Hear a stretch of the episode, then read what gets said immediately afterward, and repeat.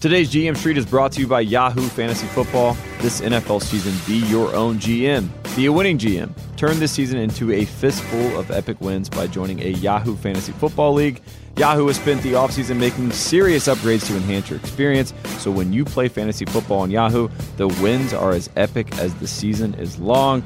Yahoo Fantasy is also the only app where you can manage all of your season-long and daily fantasy teams in one place. Just in one place. It's so easy. Create or join a league now at yahoo.com slash GM Street Fantasy Football. That is yahoo.com slash GM Street Fantasy Football.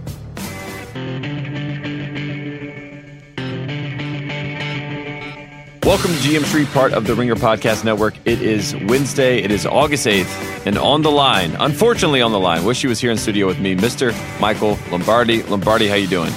I'm good, Tate. Well, I'm not really good. I mean, American Airlines kind of destroyed my day. But other than that, I should be there. I mean, I was supposed to be on a on a three fifteen flight out of Philadelphia going back. I had the dogs with me. Oh. Millie was with me, right? Oh, of course. So I get to the airport, and they tell me you can't fly the dogs because it's over, say, eighty-five degrees, which they never told me. Well, no big deal. So go back home, and I'll, I'll take the flight myself, right? And I turned down a chance to get a five hundred dollars ticket because I was, wasn't willing to wait to eight forty-five. So got on the flight, waited. We sat on the runway for three hours, brought us back, told us we were going to leave, kept lying and lying. It was funny. I was talking to Ed Warner on Twitter, and he was like, they just keep lying to you the whole time. And he was right. They'll just keep lying. They lied to us. Finally, at nine o'clock, they canceled the flight. I do. And I had to take a, I had to take an Uber back home. Because I live, you know, the Jersey Shore is an hour from Philadelphia Airport. So, you get, you know, it's not, not convenient. You know, it's not around the corner. So then I had to take it. So then, you know, I mean, I so I got I spent my entire day at Philadelphia Airport. No pretzels, no cheesesteak, nothing. No, nothing? They didn't even give you a no, room? No, they, they brought they, out snacks. They brought out snacks. Yeah, American brought out snacks. Got some peanuts? Yeah, that's about it. So you got, they actually, they put us on the plane. How about these poor people? They were going to Paris. So they put these people on a plane. They kicked them off the plane that was going to Paris. Because that plane was exactly like the one we were flying that was having, quote-unquote, mechanical issues. Mm-hmm. They kicked those people off the plane. They put them on another gate. One lady's completely lost. She can't speak English. She's walking around. She has no idea where she's going, right? They finally get that plane. They kick everybody off. We get on that plane. We get ready to board and take off, right, where everybody's in their seats. And that's when the t- pilot's timed out and they can't go, literally. And that's when they and then they get off the plane. The guy says, this plane ain't going anywhere. Because they had flown too many, it had been too many hours, right? Where the, where too, many, they were, yeah. too many hours. It's like I mean, truck drivers. It, it yeah. was bizarre. And then you should, the line at customer service to get a ticket, I was like, I'm out. I'm out. That's it. I got to get back. So that's why I'm not back there today, but I'll be back in L A tomorrow. Well, I'm excited to have you back. I will say this. This is probably your most celebrity moment because uh, that that's the big things that celebs do. They have the, these moments on planes where, you know, they, they tweet at United or they tweet at American Airlines, you know, I've had this horrible experience, blah, blah, blah. Like I remember the other day I was, you know, watching Sophia Bush, uh, big One Tree One Tree Hill fan here, but uh, I was watching hers and she's on United having the same problems as you, Lombardi. But, that, but, but that's like the big celebrity thing they do in the airports is go after these airlines. Um, at large, I will say this as someone who flies on all these flights, if there is uh, or there are any mechanical issues, I'm fine to stay on the ground. I'm okay. Yeah. Well, I, I can hang I'm on the okay, ground. But they change planes. But here's the thing. Here's the thing I learned. The summer travel is the worst travel of all time. Oh, yes. Of course. At least when you go to the airport and it's snowing, you know there's a chance you're not getting out, right? So you make the judgment. Do I take an earlier flight? When's the snow coming? You can work around it. The airport, you get there, like these thunderstorms, they just show up out of the blue. Like you never even knew that. Oh, then we got to, then here's the great one. We got to fly around them. You know, and then they got to fly, so we can't go. They leave you on the runway. I mean, we literally sat on that plane for three hours. But anyway, I was well-rested, so I could come home, Tate Frazier, and spend time watching a show I never watched, but I'm compelled to watch it this year because we are going to, every Wednesday on G M Street, we are going to give an honest and simple review of The Great Hard Knocks. The Great Hard Knocks, uh, H B O's own, ver- own variety show where they go and take you inside the locker room. Uh, one of my favorite uh, verbs that I've I've turned in over the years is uh, when someone gets hard knocks, when you watch the show and you you tend to buy in and believe in a team. We saw it all over the years, you know, with the Cincinnati Bengals, dating back to Chad Johnson when he was on that show um, and, and some of his antics and, and even up, you know, lead into the, the, we saw the Texans with Billy O'Brien. We saw the Dolphins with Joe Philbin. We, we've seen so many iterations, Rex Ryan and the New York Jets. So many, so many moments over the years. Uh, the H B O Hard Knocks has, has given us some insight into uh, what really goes on in an N F L locker room. Um, this year, obviously, we are in Cleveland, and we have to start with the cleanse, right, Michael Lombardi? That, that's what we learned last well, no, night. We had to start with LeBron. Like, did you ever doubt that that show was going to open up with the LeBron thing?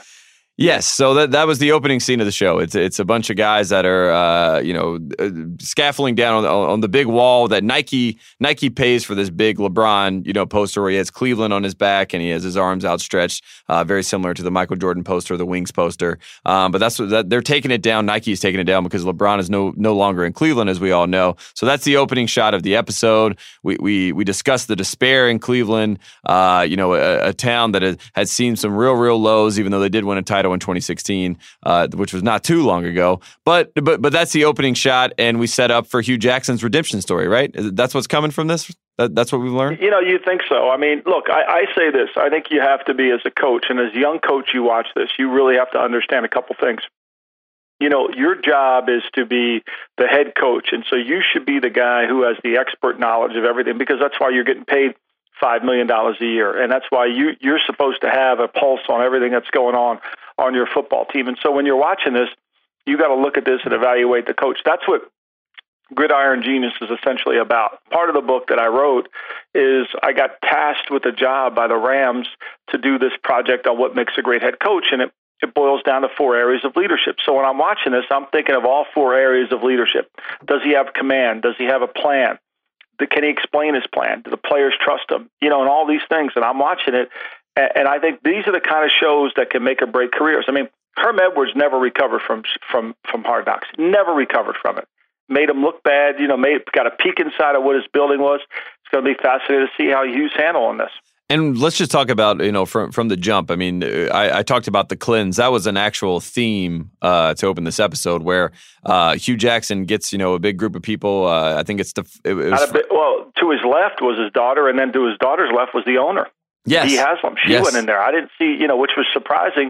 You know, the whole first episode we didn't see hear from the Haslams, which I think was probably uh, by design, but. Yeah, they they part of the cleanse as well. Yeah, so they all dive into Lake Erie. Uh, Hue Jackson, I, th- I think they were doing it for a cause uh, to fight human trafficking in Cleveland. You know, nice cause to do this. So they they jump into Lake Erie. They call it the cleanse. They they say that they've they've baptized uh, themselves into the world of winning, and they've putting they're putting the losing in the past. And we see guys like Jarvis Landry in this episode. You know, talk about how uh, you know weakness and and and an, an idea that you want to sit out from a game. You know, that's contagious. He goes on. Uh, a, a swear-filled rant that even Rex Ryan would blush at, um, you know, in the wide receivers room, trying to get these guys motivated. Which I thought was interesting. Okay, first of all, I mean, you know, I admire, I admire Landry. Look, I think Landry's well overpaid at sixteen million dollars. He's one of the, he's one receiver that, you know, he has a lot of production in terms of catches, but you can see by his work ethic and you can see by his hands that he'll catch the ball and he's good with the ball in his hands. However, yards after the catch is not very good, and his numbers really in Miami are, are pedestrian. I mean, look, Todd Gurley averaged more yards per catch with the football coming out of the backfield than Jarvis Landry lined up as a receiver.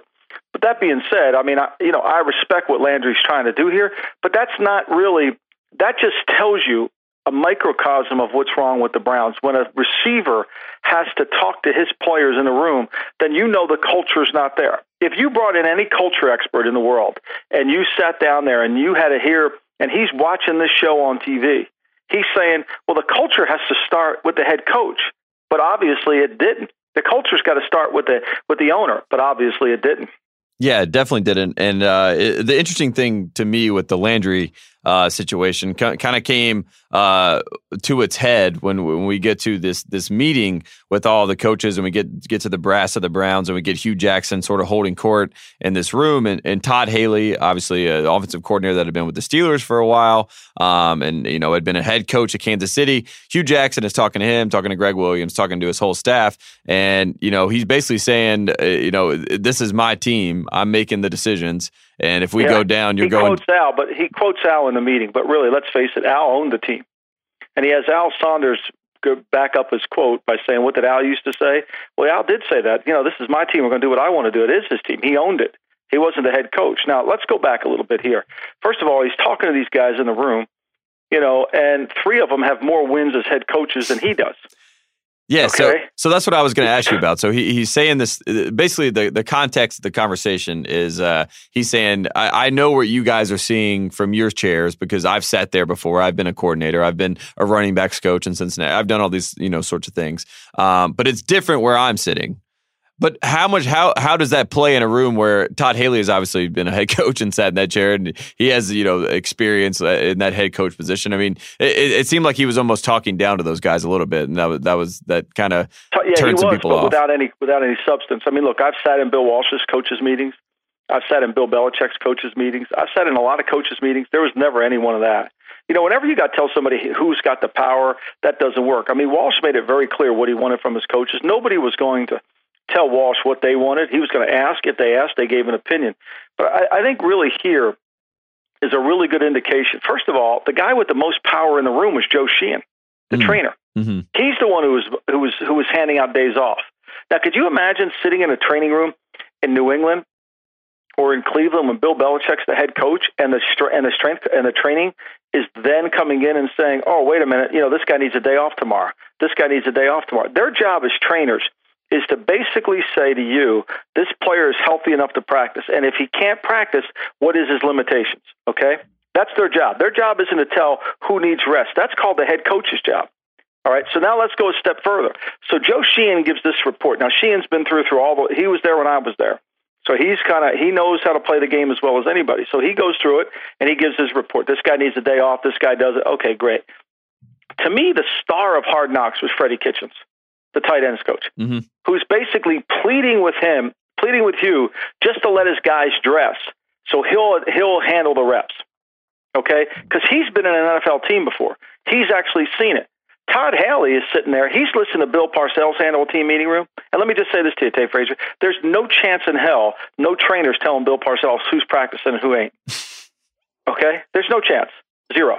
That zero. Zero.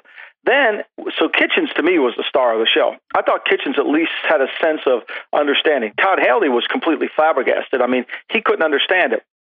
But really, what Haley couldn't understand and what Kitchens doesn't understand is, nobody gets days off in New England. If you can't practice, what you have to do for not practicing is harder than practicing, okay?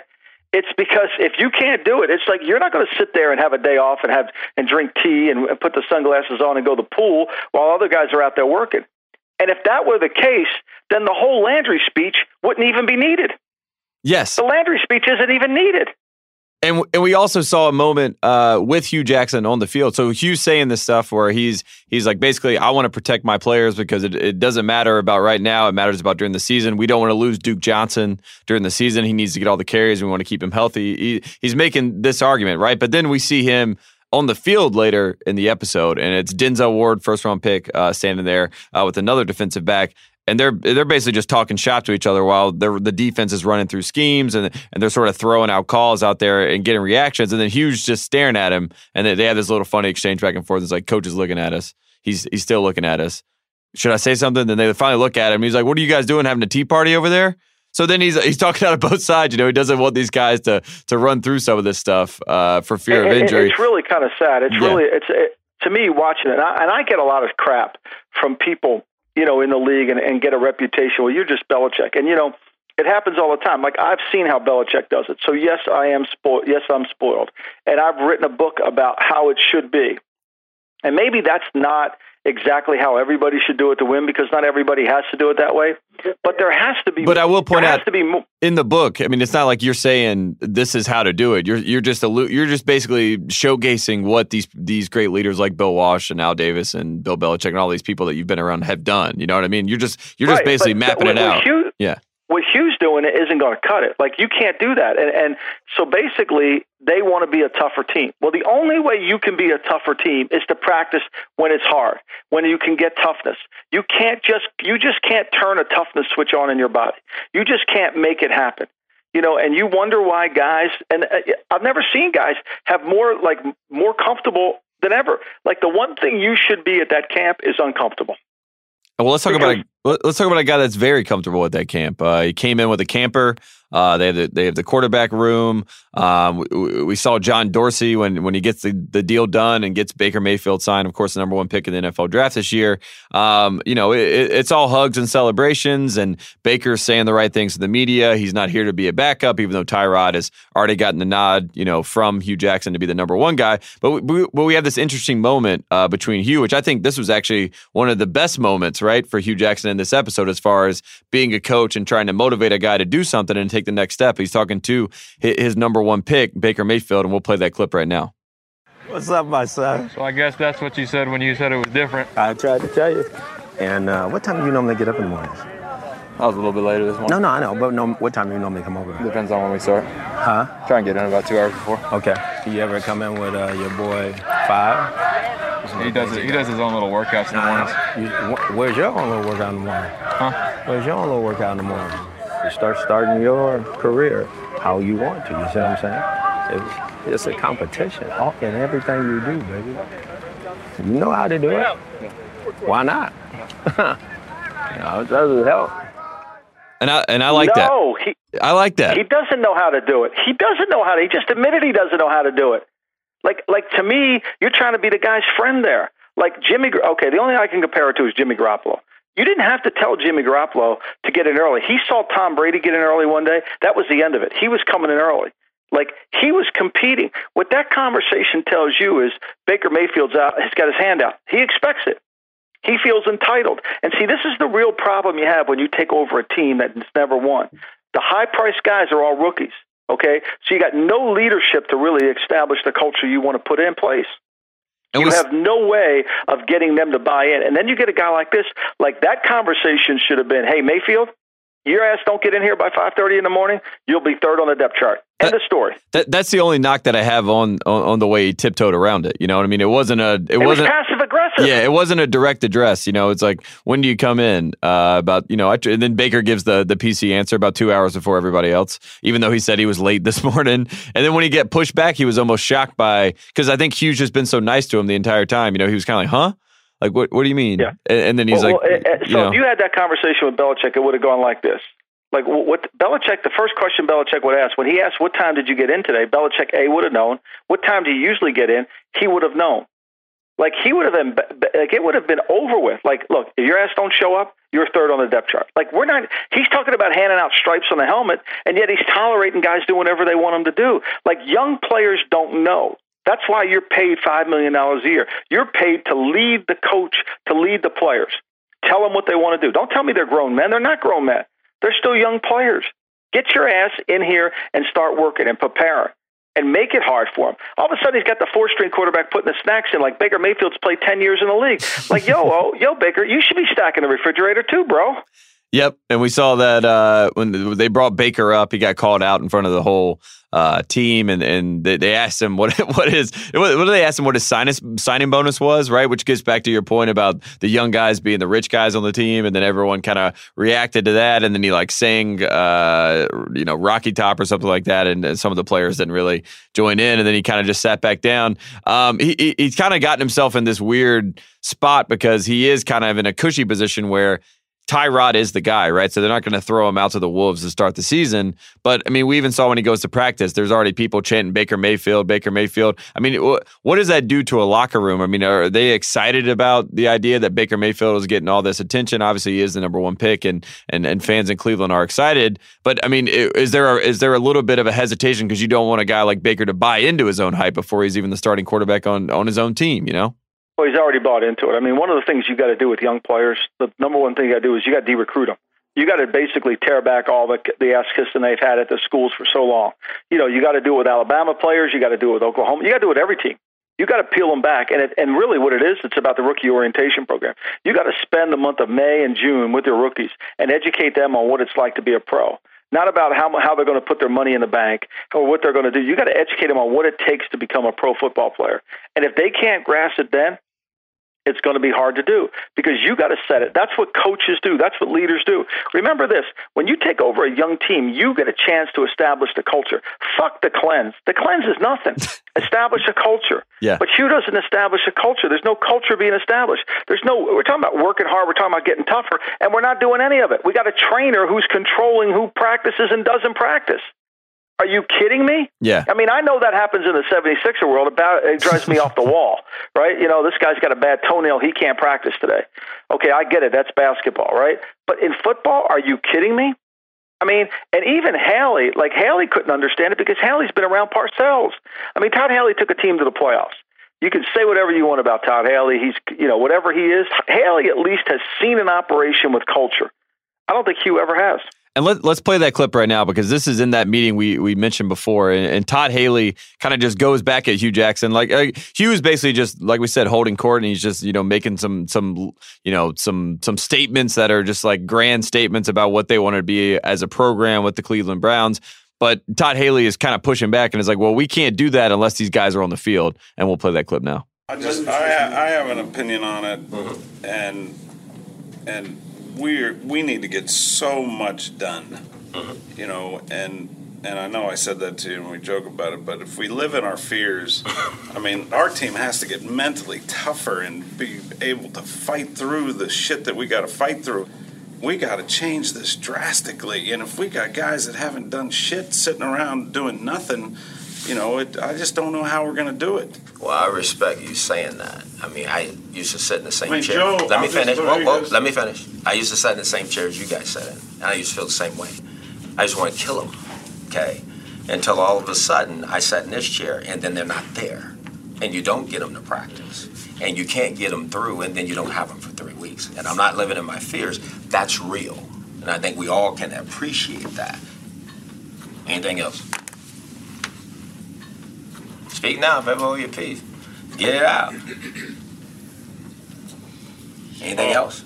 All that being said, on a positive, and we got a lot, a long way to go.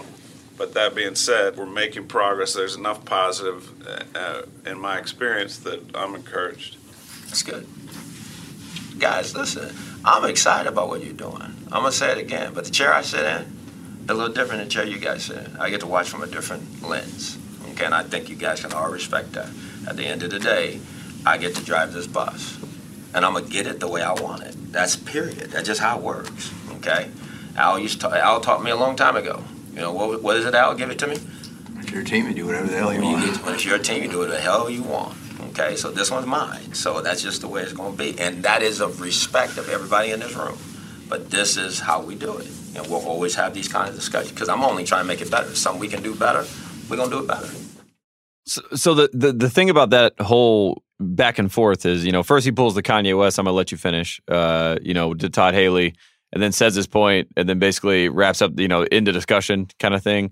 Um, and then, like we, we brought up before, he just says it's his team as if, you know, he's he's in charge and he is the owner of this team. And you get Todd Haley, who was trying to bring up a point to try to get these guys to get better. That was, I think, the main reason why he was trying to step up and say something.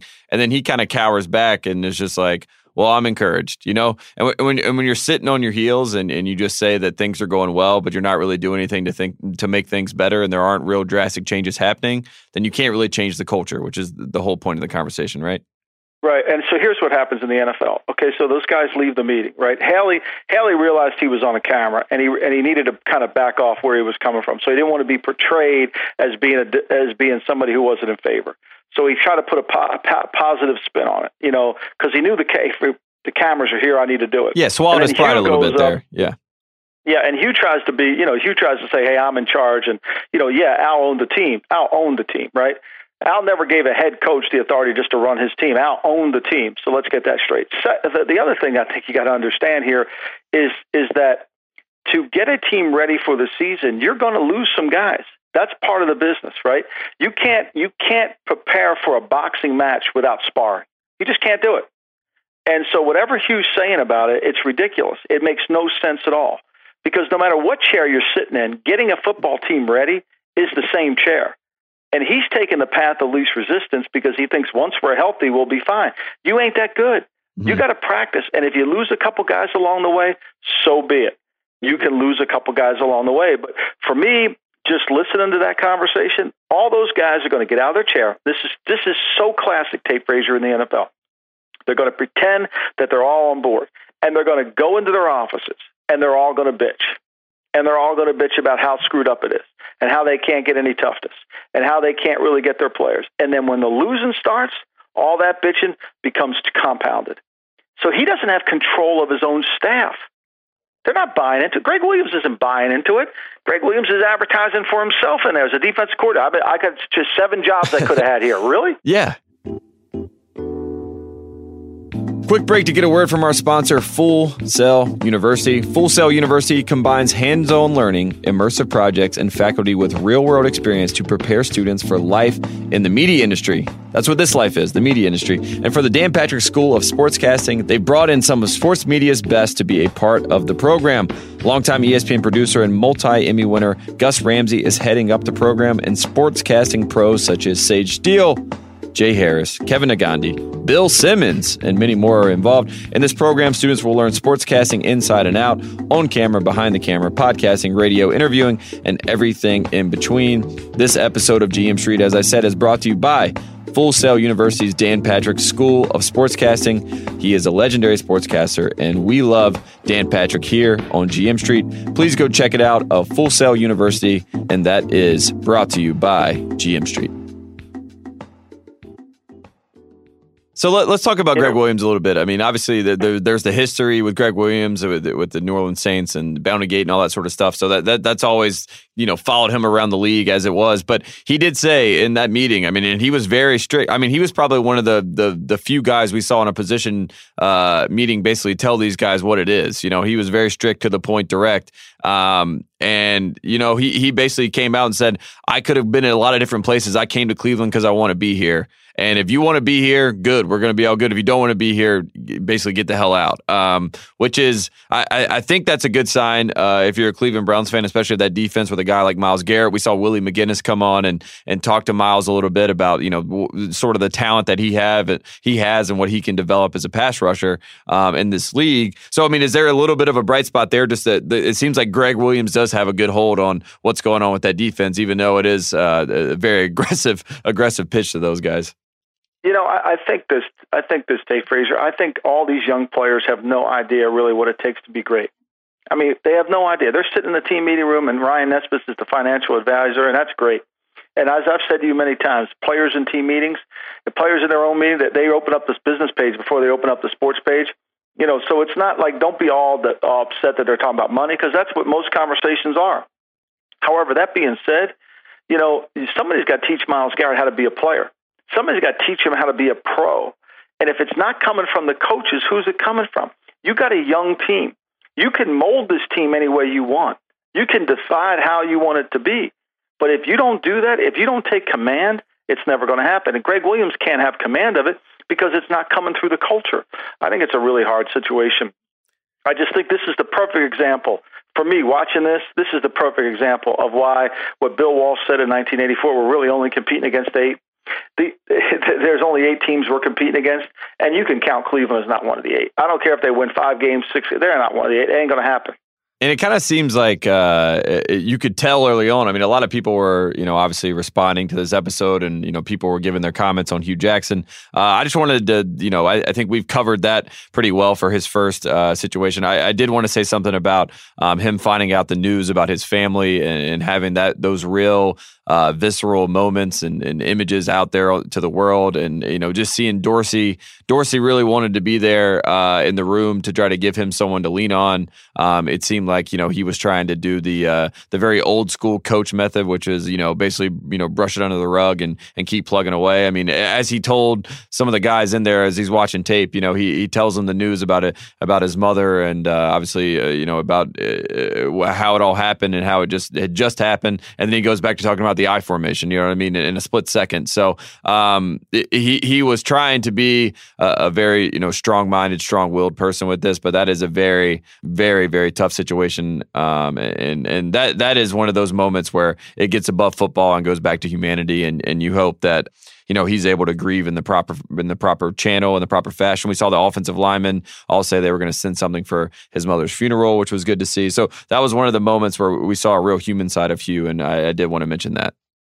Yeah, no doubt. And I mean, look, I don't care how old you are. You know, I mean, I lost my mother when I was, uh, you know, just uh, fifty-one or fifty-two, and, you know, it doesn't matter how old you are. You lose your mom, you lose your mom. It hurts. It always will hurt. You always remember it. So it's a painful experience, and and that's there's no doubt. And then there's that's the personal side of what we saw with Hard Knocks. The professional side we saw of Hard Knocks is, for me, it just to me when I got done watching the episode, it was very clear that the reason Belichick's able to win as much as he's win is because the level of comp is so bad. That's now, a, and he's great. Don't get me wrong. Yeah. But the difference between Belichick and what we're watching on that television, from what I saw, would be like from here to Fiji.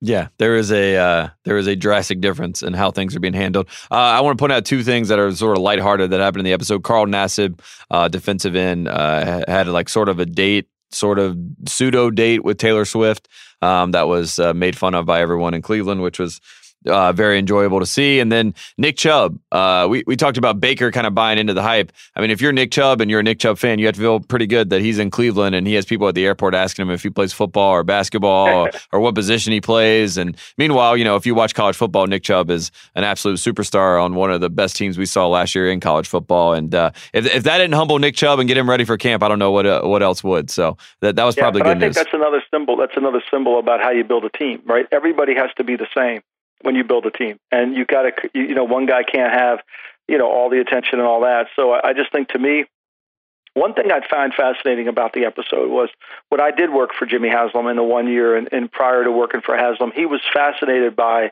Belichick. He wanted to learn about what Belichick did. He was fascinated. He went and spent a couple of days with him. He used to go see him in Nantucket.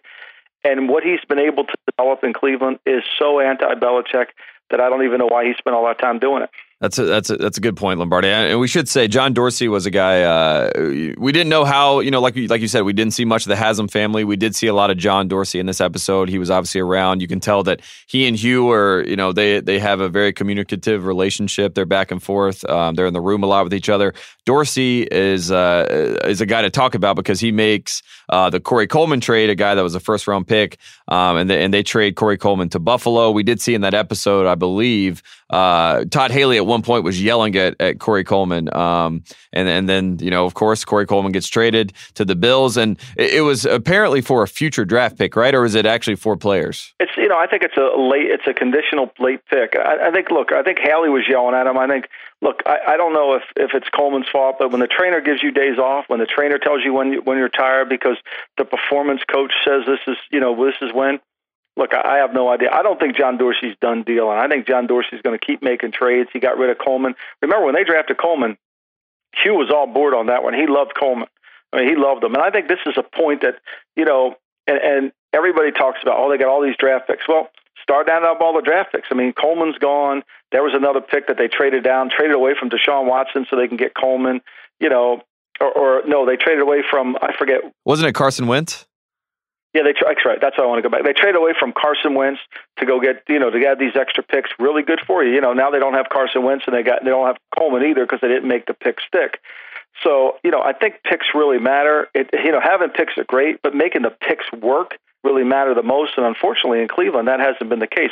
I don't think Dorsey's done deal. And I mean, I could see him trading.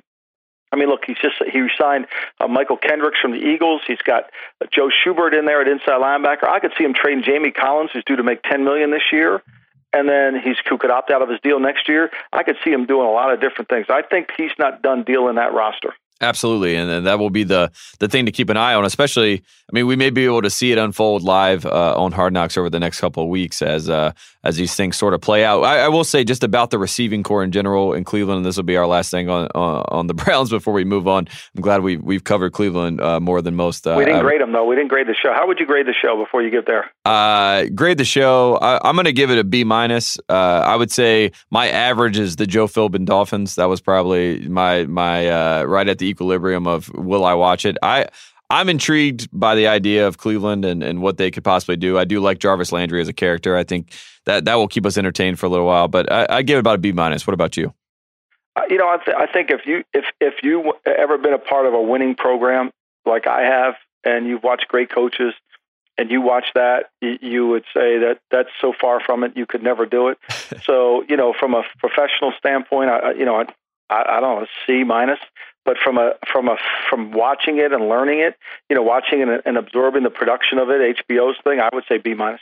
Yeah, right around there. I mean, it, the good news about it is, I mean, as much as we are uh, critiquing and, and judging what's going on in Cleveland, it is amazing that we do get the inside uh, look at what these guys are up to and, and maybe understand which the culture great, a little bit. Which is yeah. great for the fan. That's what my book's about, giving an inside view. It's just completely different from Woody, from really what really truly happens in the N F L. If that's what's, if that's, I mean, I'm sure Todd Haley walked out of that room saying, this is not how Parcells would have done it.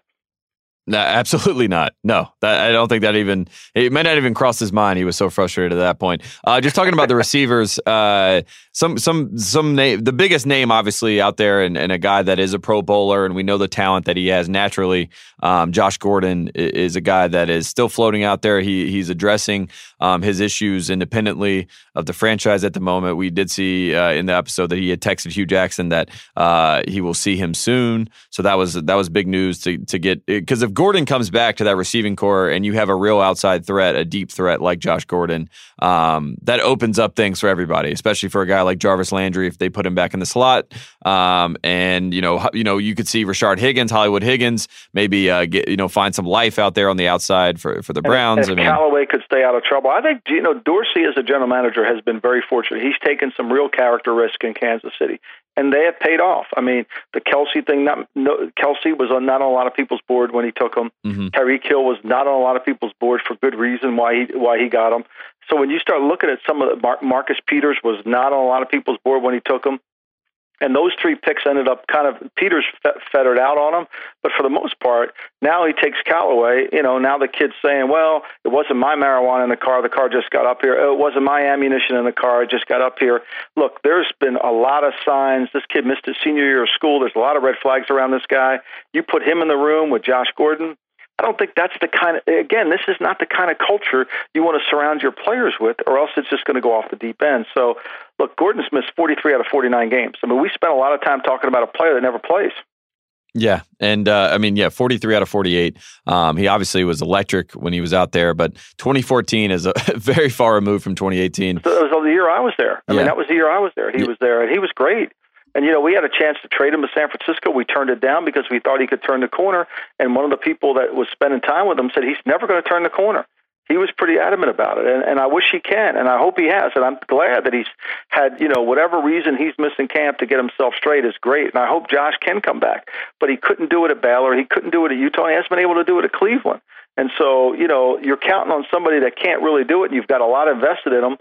It's kind of going to be very difficult. It kind of reminds me, and and I hope that, you know, there can be some sort of good moment, uh, you know, in where he finds a little bit of a home. But, you know, Josh Hamilton in baseball, um, he was going yep. through a lot of issues with with these sort of things, and and addiction, and and and all of the, all of that stuff was going on, and he found sort of a home with the Rangers for a little while, where he kind of got his head clear, and, and things were going well in the field and off the field, and um and you hope that Josh Gordon will have some sort of clarity at some point where maybe he can find that in Cleveland, and obviously that's what we're all hoping for. Uh, let's get to some uh, probably the biggest news that's going around the N F L as far as uh, you know, contract talk and, and what's going on with that, um, and that is Khalil Mack, obviously in, in Oakland with the Raiders, and Aaron Donald down with the L A Rams. Both of those guys, you know, we we talked about this a little last week, but basically, Aaron Donald is going to set the market for the de- defensive tackles, and then that is going to in turn set the market for for Khalil Mack uh, with what he can do uh, with the Oakland Raiders as a D N, and what money he wants to get guaranteed from them. Um, what's sort of the update here, and what what are you hearing, Lombardi? I, I don't think there's going to be much of an update. I think that Khalil Mack is just going to have to play on the tender. Yep. Because I don't think a deal's coming for him. I, I just don't think that's in the car. It doesn't make sense for the Raiders to do that. The Raiders have to kind of get some things straightened out with their own team. And with Mack, I'm not sure that that's, that's going to be part of the equation. And, and Donald, I mean, Les Snead came out today and said we're in the same ballpark, the same zip code. I don't know really what that means. Obviously, he's going to make over eighteen or nineteen million. And then, you know, if he does that, if he gets paid a quarterback money, do you think, my man, now I know they're completely different positions, but now we know that Beck, our boy Ferris Bueller's opened up negotiations with the Giants. So, you know, and he wants to get over sixteen, seventeen million what Sammy Watkins got. Is he going to get to twenty? So all of a sudden you start paying twenty million for these p- players that don't play a position called quarterback. It gets really hard. The Rams, for example, when they pay Donald and they pay Gurley, and if they're going to pay Goff, they could have three players at over one hundred million dollars. It's hard to field a team when you have that. So you got to go cheap, obviously, uh, and then that sort of. Dis- well, that's why the Rams are trying to do it now. They're yeah. going cheap now because mm-hmm. they've got a cheap quarterback. You know, you miss your window when you have a cheap quarterback. Like Dallas has missed their window with Prescott. Prescott's been cheap. You should you you needed to make your run. Dallas was old. Dallas should have cut Witten and Bryant last year, the two years ago. When, once once they realized that Dez was the real thing, they should have gotten young and built their team around him and not had, not be ca- caught in cap jail. They got the greatest gift of all. They got a quarterback for free. When you get a quarterback for free, that's what the Eagles are doing. The Eagles are taking Wentz, and basically they're building their team around them with a lot of parts, because Wentz, by the time Wentz's contract comes up, they'll be a really good team. They already are a good team, and then they can afford them. But when you just let this thing slide, you know, that's what happened to the Raiders. The Raiders went ahead, and when Carr was cheap, they had a lot of players. Now they don't. So I, I think you're going to see it change a little bit here. And the Rams, I mean, this is where the Rams, the Rams got to make their hay right now. And we know why they're doing it. Hell, Tate Frazier, they're trying to put they got they got a lot of they got a lot of inventory to sell. They got to sell those seats. Yeah, of course, they got to prove that they are the team that, you know, is going to be the face of Los Angeles. Obviously, a lot of people have leaned into the Rams because they were so good last year. When you win in L A, you get a lot more fans than when you don't win, obviously. Uh, and just in the N F C West, I mean, a good comparison was when Russell Wilson came into the league with the Seahawks, right? I mean, he's on that rookie right. deal as a as a quarterback. You get all these pieces on defense uh, that are electric, you know, whether it be Irvin or, you know, all, all these guys that they had on defense, obviously, you know, are, are, they're Earl Thomas types and Sherman, all, all those guys, Legion of Boom days. Um, but that's what they had in, in the N F C West with Russell Wilson. But once Russell Wilson had to get paid, things change and they have to shift, you know, priorities on the team. And they went to a more pass-first offense rather than a run-first like they had with Marshawn, and, and things change. And the Rams, twenty twenty is what they have to, you know, once they get there with Goff, they're going to have to readdress the whole situation with Goff and see right. if he's going to be the guy they give uh, the big bucks, which, you know, as of now, he's going to get that because they're winning games.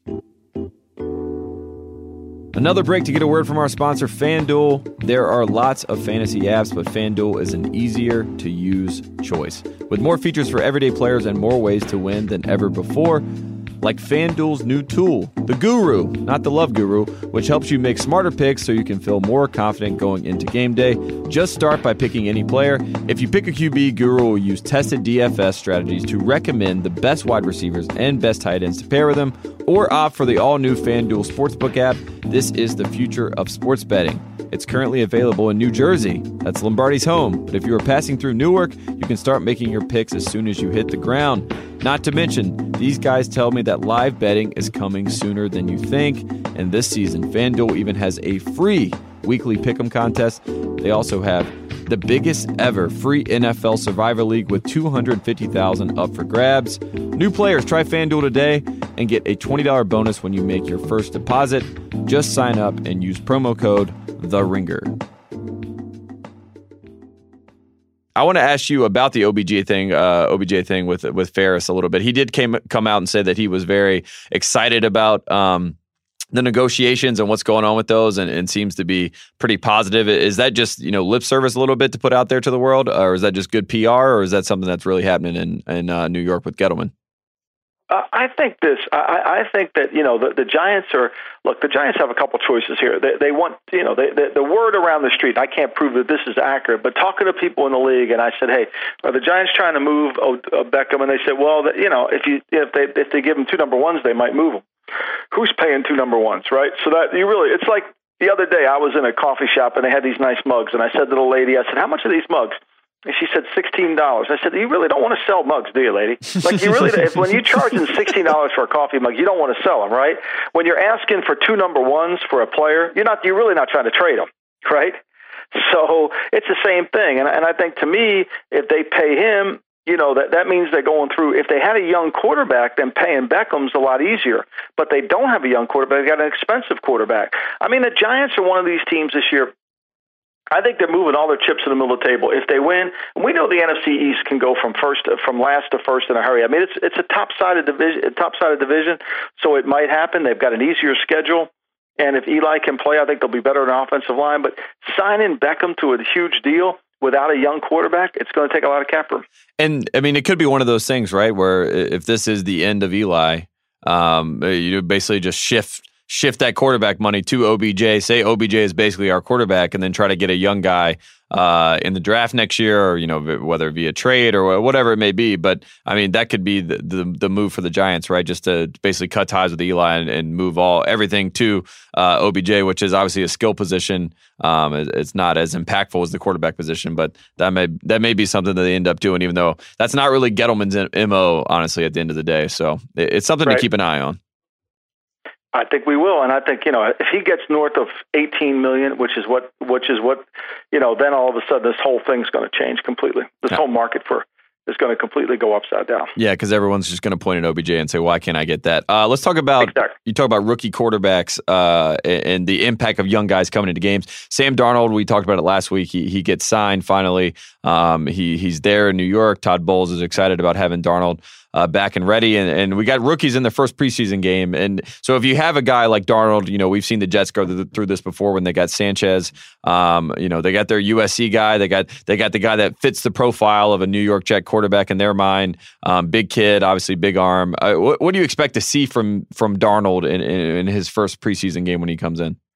Look, I think the key thing for, for all these young quarterbacks is to play with the, with the starting line. They have to, because it, what happens in preseason game when the back, backup line comes in, you know, the whole play breaks down and shit starts to happen, guys running for their lives. So, but I expect Darnold to play well. I think, they'll, you know, early, they play him in the first preseason game. They open up with Atlanta, so it's an easier defense to read. It's going to be cover three. It's going to be something he's used to from his time at U S C. He's going to understand it.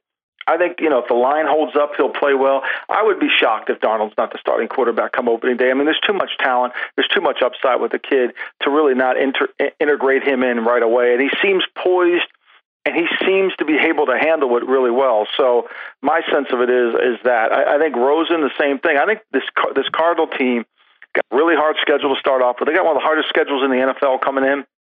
If Rosen is the starting quarterback, then, you know, he's going to face a really tough schedule to begin the season. Be interesting to see how that holds up. Going back to the Jets, though, I think they got to really watch. Forget Darnold's going to be fun to watch, is what happens with Teddy Bridgewater. I think Teddy mm-hmm. Bridgewater is the most interesting guy in the preseason this year, because if he plays well, he gives a team a chance to find a quarterback. Whether it's whether it's the Tampa Bay Bucks for the first three weeks of the season or longer, or maybe it's someone else out there that needs a quarterback. I think it's going to be really fascinating to see what Bridgewater does. He's, to me, the most interesting guy in the preseason. Absolutely. And if he puts on a show uh, and people kind of buy into the idea that he could be a guy that could maybe even be a bridge to a Josh Rosen or, or one of these other young rookie quarterbacks, you know, there, there's a world in which he could do that. Or if there's a team... You know, he he could get into the world where he's basically Tyrod Taylor, right? So he's like a mercenary quarterback that you bring in to control the game, control the clock, control the ball, and, and try to win football games uh, in, in a different kind of way. And, and Teddy could be that guy for, for some team. Maybe even, you know, a team like the Bengals that are, you know, maybe trying to... I, I think Teddy could be better than Tyrod Taylor. One thing about Tyrod Taylor, it's amazing that I think that's really, it's a tribute to Tyrod Taylor, the person. Everybody oh, yes. who's ever coached Tyrod Taylor loves him. Of course. They love him. Mm-hmm. Frank Beamer. And, and so that's because his, they love his work ethic. They love all that. It's when he just doesn't make enough plays is when he falls out of favor. I think the same thing. To, everybody loves Teddy. Now people just got to see if Teddy's healthy and can actually execute. Yep, absolutely. Um, you, you brought up a good question uh, when we were talking earlier about what we're going to talk about on the show, and you, you asked uh, who will have the first pick in the draft, and as you were bringing up... This is something I think we should discuss in length. Like, who do you think right now, just reading all this stuff, who has the first pick in the draft next? If you were going to bet money, go to Vegas and bet, who would be the first pick in the draft? It's really tough. I, I, I'm going back and forth. I, I, I do think it's got to be the Cardinals. I, I think the, the, just because of their division, uh, with what they're going to go up against, I think the Seahawks are going to be a lot better because their O-line is going to be a lot, a lot better. I think they got Sweezy back, J R Sweezy, a guy that uh, he and Russell Wilson, they have like some sort of weird magic. You know, they're basically like Scottie Pippen and Jordan. Like, he understands where Russell Wilson needs to go as far as when, when the pocket is collapsing on him. Um, I, I like what the Seahawks are doing in the N F C West, and I just think that the Cardinals are going to be uh, the team that gets knocked out because of Jimmy G and obviously the Rams and obviously because of Russell Wilson. So I think they're going to get beat up in their own division. Um, they got a rookie quarterback, and I, I see the Cardinals being a team that will have that top pick. I think it's Miami. Mm. I think it's Miami. I think if Miami, and, and I think even if Tannehill's healthy, it could be, but if Tannehill gets hurt, they have nobody behind him. I mean, I think you got to look at that. I think you got to look at those. Like, it could be San Francisco if Garoppolo gets hurt, right? Yep. I mean, here, I mean, they have C J Beathard behind him, so I think you got to look at a team. I mean, Sam Bradford gets hurt, you could certainly say it's Arizona. I agree with you. They're certainly a team there. I mean, Tampa Bay has a tough schedule to start the season off, and with Ryan Fitzpatrick, and if things start to fall apart down there, and Dirk gets fired or something like that, that could be the case. So. My guess right now is Miami. I think that'll be the fascinating thing to watch in the preseason, is watching some of these teams and see how actually how they all come out and how they play. You can learn enough about a team in the preseason to really get an idea where they're going. One other team that I, I want to ask you about, and it's another team that's floated out there as, as being at the bottom of uh, of the league as far as, you know, wins and all that sort of stuff. Uh, the Chicago Bears. I mean, there is some excitement uh, around like Matt Nagy and uh, the, I think it's what, what's it called? The fun and gun offense is what everyone's yeah, talking about. I mean, and, yeah. and, and well, it should be on paper. I mean, Chicago looks much better. I mean, their defense is good. Their offense looks like they've got two running backs. They've got receivers now. They had the worst receivers in football last year. Now mm-hmm. they seem better. But it's all going to come down to one guy. Your boy. Your your your your your your alumnus, yes, Mitchell Trubisky. If you have faith in Mitchell Trubisky, then you know go and bet the go and bet the Bears for the over. If you're not sure about Mitchell, you know, and it's going to be interesting to see what he does in the preseason. Yeah, he's had some. Uh, I've seen a lot of mixed reports coming out of camp, and I mean, we talked about this last week—the endowment effect, and how much can how much can you take in, uh, take stock in what you see out of camp. But I, I've seen, you know, one day it'll be Mitchell looks amazing, you know, he's throwing the deep ball a lot better. The next day it'll be like, you know, they had to pull Trubisky out because he was throwing too many interceptions. So it, it's a lot, it's a lot of interesting reports. One thing coming about preseason when yeah. you're reading all this stuff, there's an old line by George Allen, the old Rex Redskin coach. He said this. He said, you know, evaluate the evaluator. So who's ever doing the evaluation, you got to evaluate him before you can really understand whether that's for true or not. Yeah, because as evaluators, we all make mistakes. Of course, and we, and everyone has their own opinion and, and preconceived notion about and who's going to be good or bad. Effect. Yes, of course. Exactly. Everybody has, pre, you know, people. Lombardi, you never liked Trubisky, so you're just going to say he's playing bad.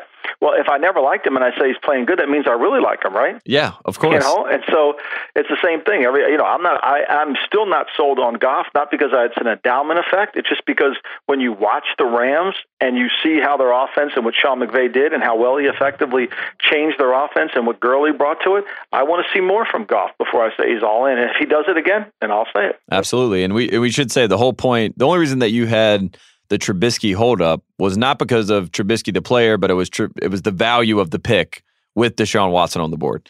Um, which no I, doubt. Which I always and, like and, to bring and up. Still, and still, to me, it's like there's not enough history. thirteen games, for me, is hard to bet put over. You know, and, and I tell you, Ryan Pace better hope that, that, that Trubisky's the guy because Deshaun Watson's going to be the guy in Houston. There's no doubt. Yep, no doubt about it. Um, one last thing before we get out of here. Aaron Rodgers came out. Aaron Rodgers, now the thirty-five-year-old quarterback. He he is coming out and said he's a grumpy old man now um, because he calls out all of his young receivers in Green Bay, says that they have to be a lot better um, if they want to have any chance to win, and he is in a win now Uh, period of his career. So if you if you don't want to jump on board, you need to get off board. Uh, a little bit of a Gregg Williams hat tip there, but uh, just just Rodgers and that. I mean, obviously that's just him using the media to send a message. But I, I thought it was interesting interesting that he came out and said that. I mean, that's what you need. That's what you want. That's what you have to have. You got to have your best players set the tone for intolerance for anything that's in the way of winning. Yep. That's what you got to have. You can call him a jerk all you want, you know, but that's what he needs. He needs, he's got a bunch of young receivers. He's got Randall Cobb, who's not healthy. They would trade Randall Cobb if they got the right offer. So he really knows that. You got, you know, you've got a bunch of younger receivers he's trying to develop. He doesn't have the guys that he used to have in there. He's got to make them better, and the pressure is going to fall on him. And if he does, then he's got a chance. The same thing, you know, you think Brady's sitting up there at a picnic? I mean, you think, I mean, Brady, it's took him a year. I mean, Mitch, uh, Philip Dorsett might end up being the best receiver for the Patriots this year. If, in fact, Brady will end up trusting him. If Brady trusts him, he'll end up being that guy. If not, he won't. Can I ask you about one uh, rookie wide receiver that's up there uh, with the Patriots? Just this is my last thing. What is Braxton Berrios? Have you heard anything from him? Because I, I, you know, I think I think it's a competitive situation. I, I think you know, right now it's going to have to be how he does in the games. I think that's what we're looking for is what, you know, that, that receiver situation in New England is tedious at best. I mean, when they signed Decker, can't get away from press coverage, you know, uh, it's going to be hard for him. He knows what to do, but he's not very fast and he can't separate. So I think a lot of it's going to come down to who's playing on the outside. Is it going to be Cordell Patterson? Can it be Kenny Britt? Hard to take two guys on your, on your receiver core that really are not versatile in terms of their knowledge of the offense.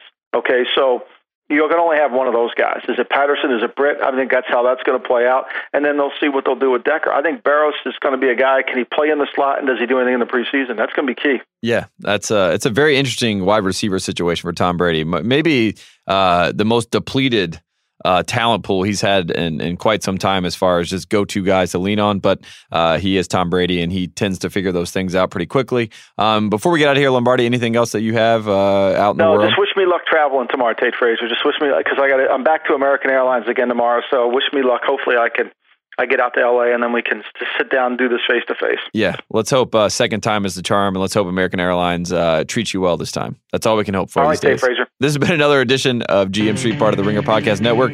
We will be back next week to talk more N F L football.